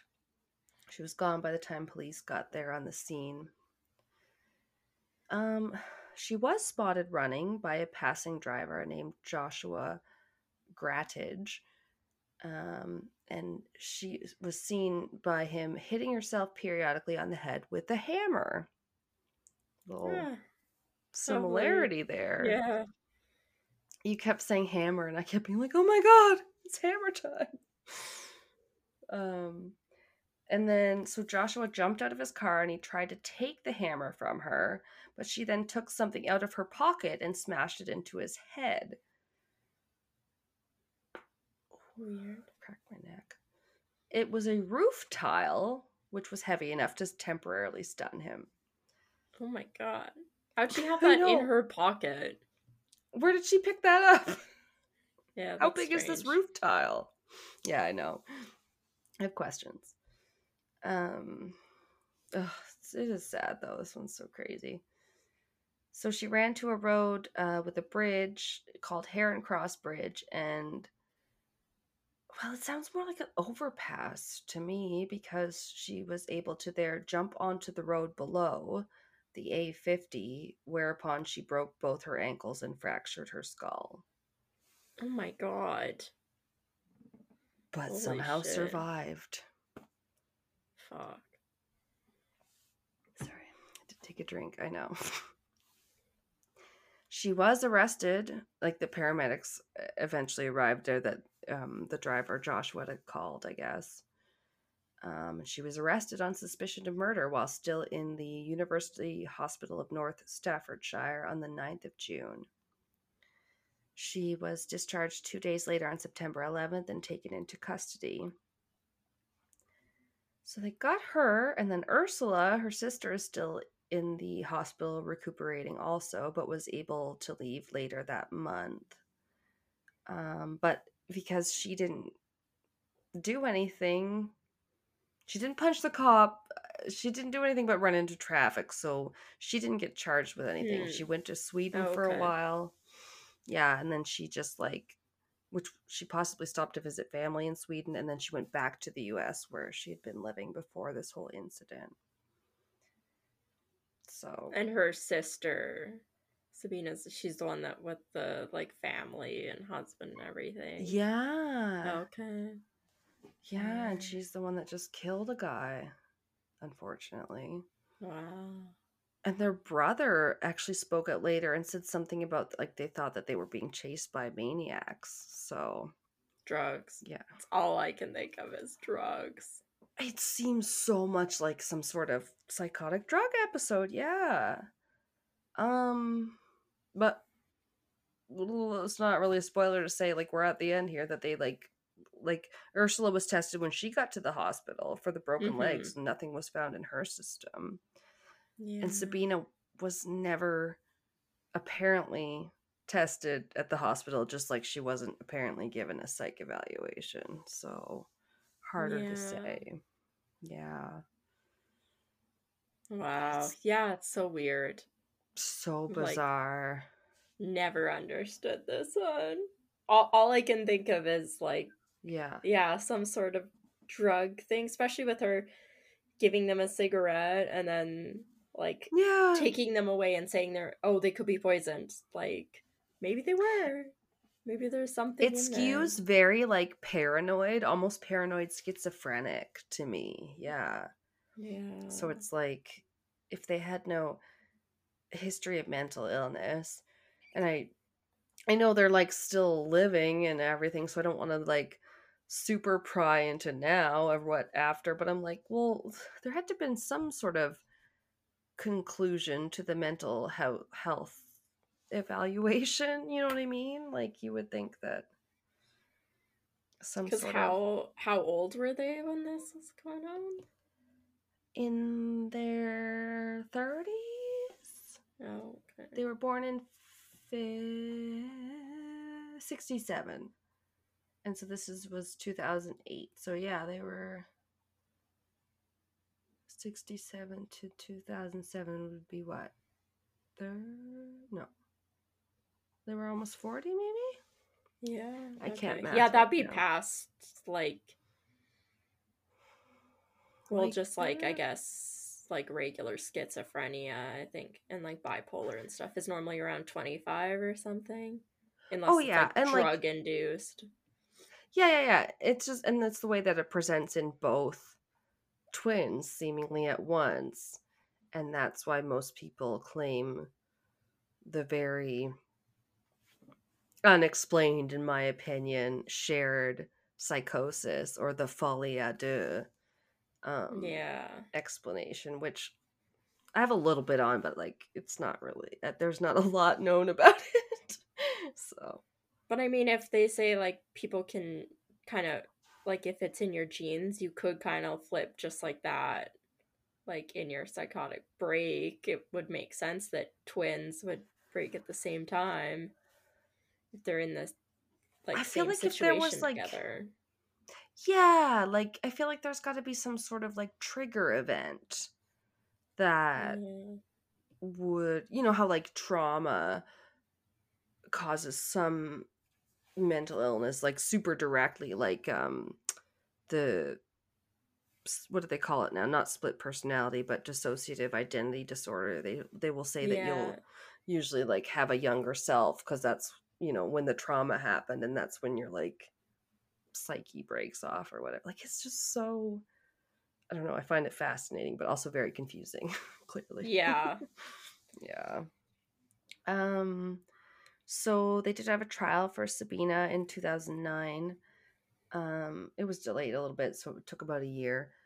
On the 2nd of September she pled guilty to manslaughter with quote diminished responsibility. Yeah. So, yeah, they took definitely, you know, the mental health into consideration. Yeah, something was going on. Oh, yeah. And I don't know how it works there, but they were able to, she just met every question with no comment at trial and basically didn't say anything. Hmm. And like both the prosecution and the defense were saying that she was insane at the time of the killing. So I guess they agreed on that. I don't know. Yeah, I mean, Um, if you have the video, you can't really say a sane person would probably be acting in that way. Yes. Yeah, so you have evidence that they're very erratic and all that, but then oh, it's so frustrating because you're like, well, the cops had them at that time too. Ugh. Which I have a little bit more on that. So they kind of say at trial, they try to imply that she like forgive my language, but caught the crazy from Ursula, her sister. Probably because Ursula wasn't charged with anything, so maybe they were like, Yeah. say it's her. Um, I don't know, but Nottingham Crown Court gave her five years to be served at Bronzewood, Bronzefields Women's Prison. So, Hmm. like, the judge took all this into consideration. He, they were lenient. Let's just Yeah. say, yeah. Um, the detective superintendent Dave Garrett had this to say. The reason for the two events may never be truly known or understood, but the taking of Glenn's life was a violent and senseless act. Yeah. And yeah, that can't be disagreed with. um, also, Glenn's brother was notably very unhappy with the results of the trial and loudly questioned the whole legal system. Rightfully so. Yeah, I mean, five years is very light, even. Like, yeah, and With diminished responsibility or whatever. Like, that seems very light. I know. It's like manslaughter. I don't know. Yeah, it's like when they get to use like some sort of insanity defense. It's like doesn't feel great, but you also know that they needed help and nothing said that they went into okay, maybe one article said that they went into like a psych facility hospital versus an uh, or or that she went into a psych type facility versus a regular prison. So it's like Hmm. I don't even know what they did after. Yeah.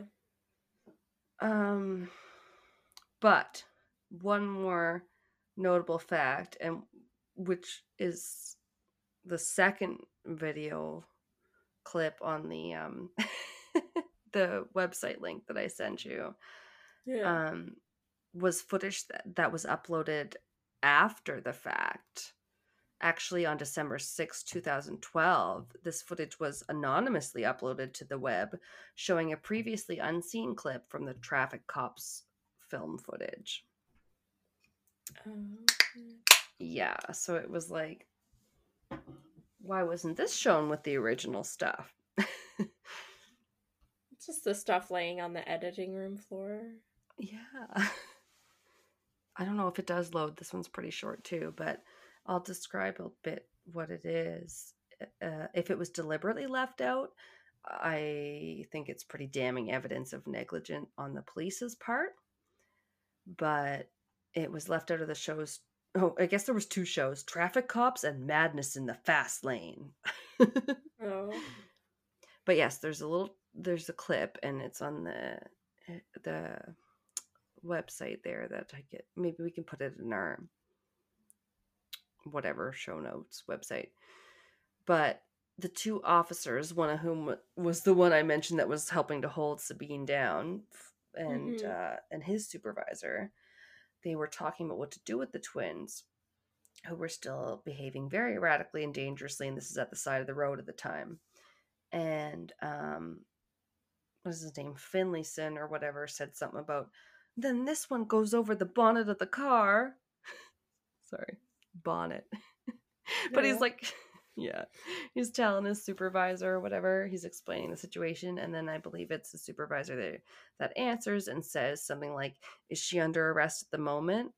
And then he replies something like well it's 136 if she is to which his boss replied she needs to be if nothing else for going on the motorway and for her own safety and so what they're talking about is a 136, which is apparently a quote clause within the Mental Health Act that means that police can hold a person on account of their mental health, as well as having to give the detainee a mental health assessment.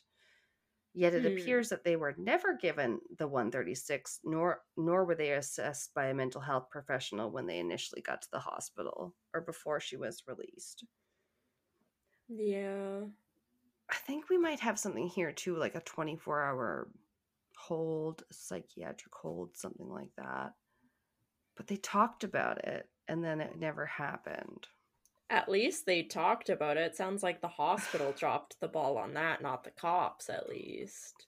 It could be. Yeah, I have no idea like who has the upper hand, jurisdiction, responsibility to make sure that Yeah. like she was kept and seen to, I guess. Ugh. Yeah, she should have been seen. Like, Oh yeah. For that, I don't think there's no question. You're right. Like, but yeah, they're running through traffic. Like, it's so even if you saw, even if you saw that as just being like suicidal, you could do like a mental health Mm-hmm. evaluation. That's right. Yeah, what they call least. suicide watch. You put them on or whatever. Yeah. Yeah. Yeah, it could have at least talked to a professional on like that side of it. Like, Yeah. It's Yeah. it really felt like they were like failed. Oh my god, it scared me a little bit. My dog scraped in the carpet. okay. Um. Yeah. The judge ag- agreed that she had a low culpability. Went with the diminished responsibility defense, I guess. yeah. And she apparently served about f- about I say 439 days before being released in 2011. Is that just over a year? Yeah. Long. Like a year and Some. what, three months? Okay, yeah, because 356. Being released in 2011. Yeah, so she was released in 2011, and her whereabouts are now unknown. Um, no drugs were ever find in, found in either of their systems. I think I said Mhm. that. And that was all the details on their case. Uh, I just have a paragraph or two about the what they call folie à deux or shared delusional disorder is apparently a name it gets given now. Yeah. though It's so in my mind like not even a real thing almost. It's like when they're like women had melancholia and you're like, well actually there's like depression and anxiety and all these like Yeah. much more nuanced things. Like it's not just this blanket, oh, mob mentality. You know what I mean? Like just can't just explain it like that. Yeah. My favorite example is that um the what the towns or whatever that were like people were basically dancing themselves to death. The dancing plague they call the it. dancing plagues like the 1500s. It makes no Yeah. sense. It's like really people And they can't. Explain it really. Still. Well, so what they've basically said is that most of the places that it occurred in, there was like the, The right. bread. Well, there was the right like climate and everything for like a certain fungus to have grown in like the wheat and everything like that that they were. Oh my god, that's what they say about the stupid fucking uh, Salem witch trials too. They try and blame it on the goddamn bread mold that comes from the ergot or whatever. Yeah. I feel like they Yeah. blame everything on the goddamn bread mold. Well, It's not satisfying to me. oh. It is to Eh. me. Like mold is extremely toxic and poisons very Okay, but then like so- why would it only happen like so severely one time? Like you know what I mean? Like what's the catalyst that it was like if like it was one batch of moldy bread there and then like one batch of moldy bread in in Salem and that that made people it's just I don't know. For me I'm like, what? Well, it's more like Seems- like a group of like a specific harvest or whatever that like happens at a harvest and then people use that and then when it's gone, it's gone. Right? Yeah, I suppose some one thing could get infected with the mold. It just to me it seems like such a a catch-all, I guess, you know? Seems like too Mhm. much of an easy answer, but it's just me. Um so what they call folie à deux, they have a whatever medical more scientific definition, so I'll try to explain it or give a quote here so I don't, you know, just sound so biased. But uh, it says that shared psychotic disorder, or folie à deux, is a rare disorder characterized by sharing a delusion among two or more people in a close relationship. The inducer, primary, who has a psychotic disorder with delusions influences another non psychotic individual or more, induced secondary, based on a delusional belief. It is commonly seen among two individuals, but in rare cases can include larger groups. For example, it can occur in a family and is called folie à famille. Madness of the family. Sounds much better in French, though, doesn't it? yeah. A lot better. Yeah. um Oh, I think this last name might be French too, so I'm not sure how to pronounce it. Jules Baillarger was the first to report this condition in 1860. During the 19th century, psychiatrists in Europe suggested different names. In France, it has been called folie communi- communiquée, communicated psychosis, um, by Baillarger. In German psychiatry, it was named, oh God, I didn't look up the German, in die Arts Irrsinn. At me, Ressa. I know that's wrong. I'm sorry. My sister will come at me. Don't worry. No. I didn't look up the correct pronunciation, but I love German. I'm sorry. Um, and that was by Lehmann and Scharfetter. That's a fun last name. And I just found a little bit of this interesting. Uh, in 1877, Lasègue and Falret coined the term folie à deux. The French word folie à deux means madness shared by two. In the early 1940s, Gralnick, in his review of 103 cases of folie à deux, described four types of this disorder. He defined it as a psychiatric entity characterized by the transfer of delusions from one person to one or several others who have a close association with the primarily affected person. Um, but I had never heard of the four types, so the four types are as follows folie imposée, imposed psychosis, described by Lasègue and Falret in 1877. The delusions are transferred from an individual with psychosis to an individual without psychosis in an intimate relationship. The delusions in the induced individual soon disappear once the two are separated. So you can get out of that one, maybe. Yeah, I feel like that's most often what they do and like separate it and the people get better. yeah. In like all the cases I've heard, that's what's happened. Like you're in a cult, you're being brainwashed, but you get away from them and then you're like you start to come back to yourself. Yeah. Um, and then it says folie simultanée, simultaneous psychosis, described by Regis in 1880. Both partners share the psychosis simultaneously. They both have risk factors that, through long social interactions that predispose them to develop this condition. There are reports of sharing genetic risk factors among siblings. What That about twins? Yeah, that maybe is the most applicable then. Yeah. Not gonna lie, I skim read the uh, the four types earlier, so I was just as surprised as you. oh, and then this one they mentioned folie communiquée, communicated psychosis, described by Marandon de Montyel in 1881.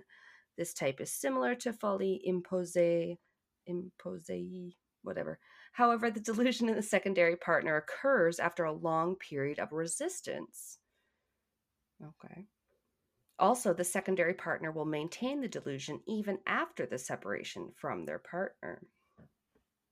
Okay, so it's not just simultaneously, it's like they're Like- fully brainwashed, so even after Yeah. they're gone, Like a longer. the other one. Yeah, Yeah, okay. they're more indoctrinated. Yeah. and then finally, folie induite? Induite? Induite, maybe. Induced psychosis, described by Lehmann in 1885. In this type, new delusions are assumed by an individual with psychosis who is being influenced by another individual with psychosis. I mean, that sounds kind of like most of them, but okay. Yeah.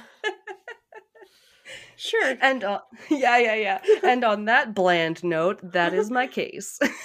Wow. Oh I remembered God. them running through traffic. I did not remember them murdering somebody. And- Yeah. And honestly, yeah. Yeah. you could read like 15 synopses of the case and you get kind of the same details over and over again. So I had to try and Yeah. kind of hunt for anything else, but I tried, you know, I try to get like the motive, you know, behind things and I try to understand, but it's hard. Yeah. Well, if Yeah. anybody's got any updates or knows things, tell us. Send us a thing. yeah. I Let us mean, know. They seem to be doing okay now. From I'm sure they've probably changed their names and like Well, I had one note about the one of them, the one that lives in the US now, Ursula. She like joined a church in her home state or something, but yeah, I think they're doing a little bit better. I hope But they didn't- are. Yeah, I didn't want to stalk them too bad, I guess. Yeah. Yeah, I hope they're yeah. happier and healthier cuz Oh, yeah, it's totally. scary for them and other people what happened. Yeah, and it's not like your guys were like it seemed like they were used to doing that. They were in the habit of doing that, your guys. Yeah. Th- These guys Oh had, yeah, like, they were in a and out of prison like Yeah. yeah. It was Yeah. their whole lives. Yeah. My sister made me do it. My brother made me do it. yeah, this one it was like my brother murdered somebody too? I didn't even know. I thought it was just me. Like, Oh, oh. ha ha ha! How cute. yeah. yeah, guess it runs in the family. hey, bud, what did you do? Oh, ho, ho, ho, ho, cool. No, I don't know. Right? I've never Wow. bonded with my siblings over that. Thank God. Yeah. Over true not- crime in general, sure. I would not support murder. we are anti murder. Hot take. Yeah. oh, well. Oh my God. Next time, I forgot what we were doing because the next notes we were going to work on was for Patreon. The Patreon, yeah. What even is the next regular episode? I don't It's even know. hostage crimes. Hostage crimes. yeah. I I don't know what my case is gonna be yet. Oh, I Oh, me. either. It's going to be about the Bruce Willis movie, Hostage. Wait, is that what it was called? I can't remember now. He did one where actually like, a negotiator. Oh yeah.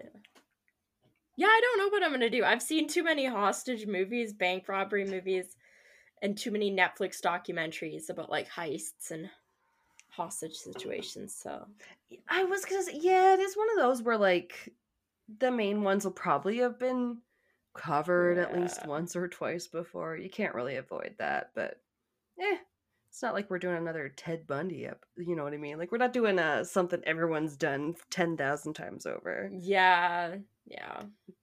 We could do a Should little fun. Stockholm syndrome or whatever. That's yeah, actually sometimes there's the- those. Yeah, the original case where people coined the term Stockholm syndrome with the bank, the whole bank host- hostage is. It's actually pretty interesting. I don't know But- if I've looked into that one too much. Mm.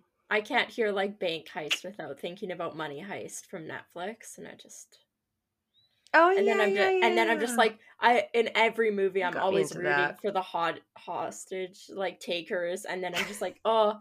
And then in Money Heist, they go one step further, and then they offer the bank employees or like if you got because instead of robbing the bank, what they're doing is they're taking the un basically the rolls of money that haven't been printed yet, and they're using those to print their own money.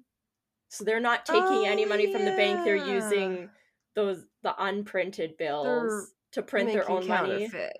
Yeah, Well, yeah, basically. sort okay. Very then- sophisticated counterfeit. I Yeah, guess. like using the bank's own machinery. But then they offer the employees they offer the employees of the bank like money if they help them. Or like we will give you a certain Mm. percentage of what we That's leave smart, with though.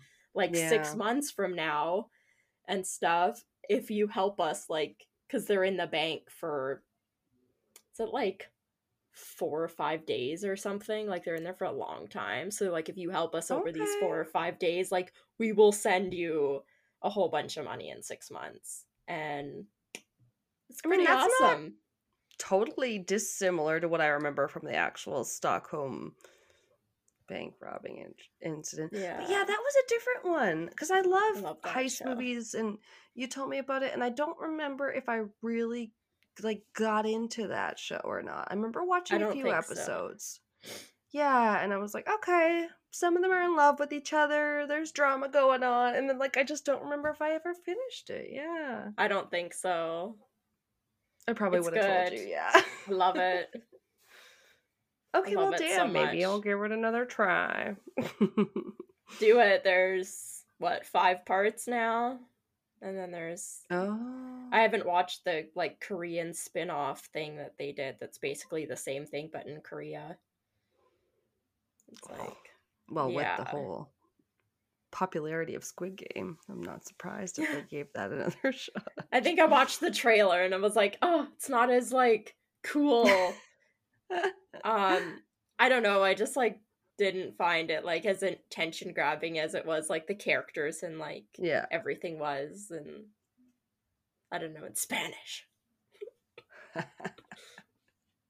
And I love that Oh. professor. I love him. Professor. Oh, I don't remember right now. The one that plans a hottie. everything. I think so. in I just the Money Heist show. yeah. Oh, okay, yeah, it's been so long. It's been so long. It's been years. it's been 84 years. Well, well, we're glad to have you guys back since 84 years because we dropped our new episode today, and hmm my my brother was like, "Yay, new episode!" on his review, and I was like, "Yeah." anyway, we love you all. Thank you for listening, and we'll see you next week. Yes. Thanks for listening. Bye. bye bye.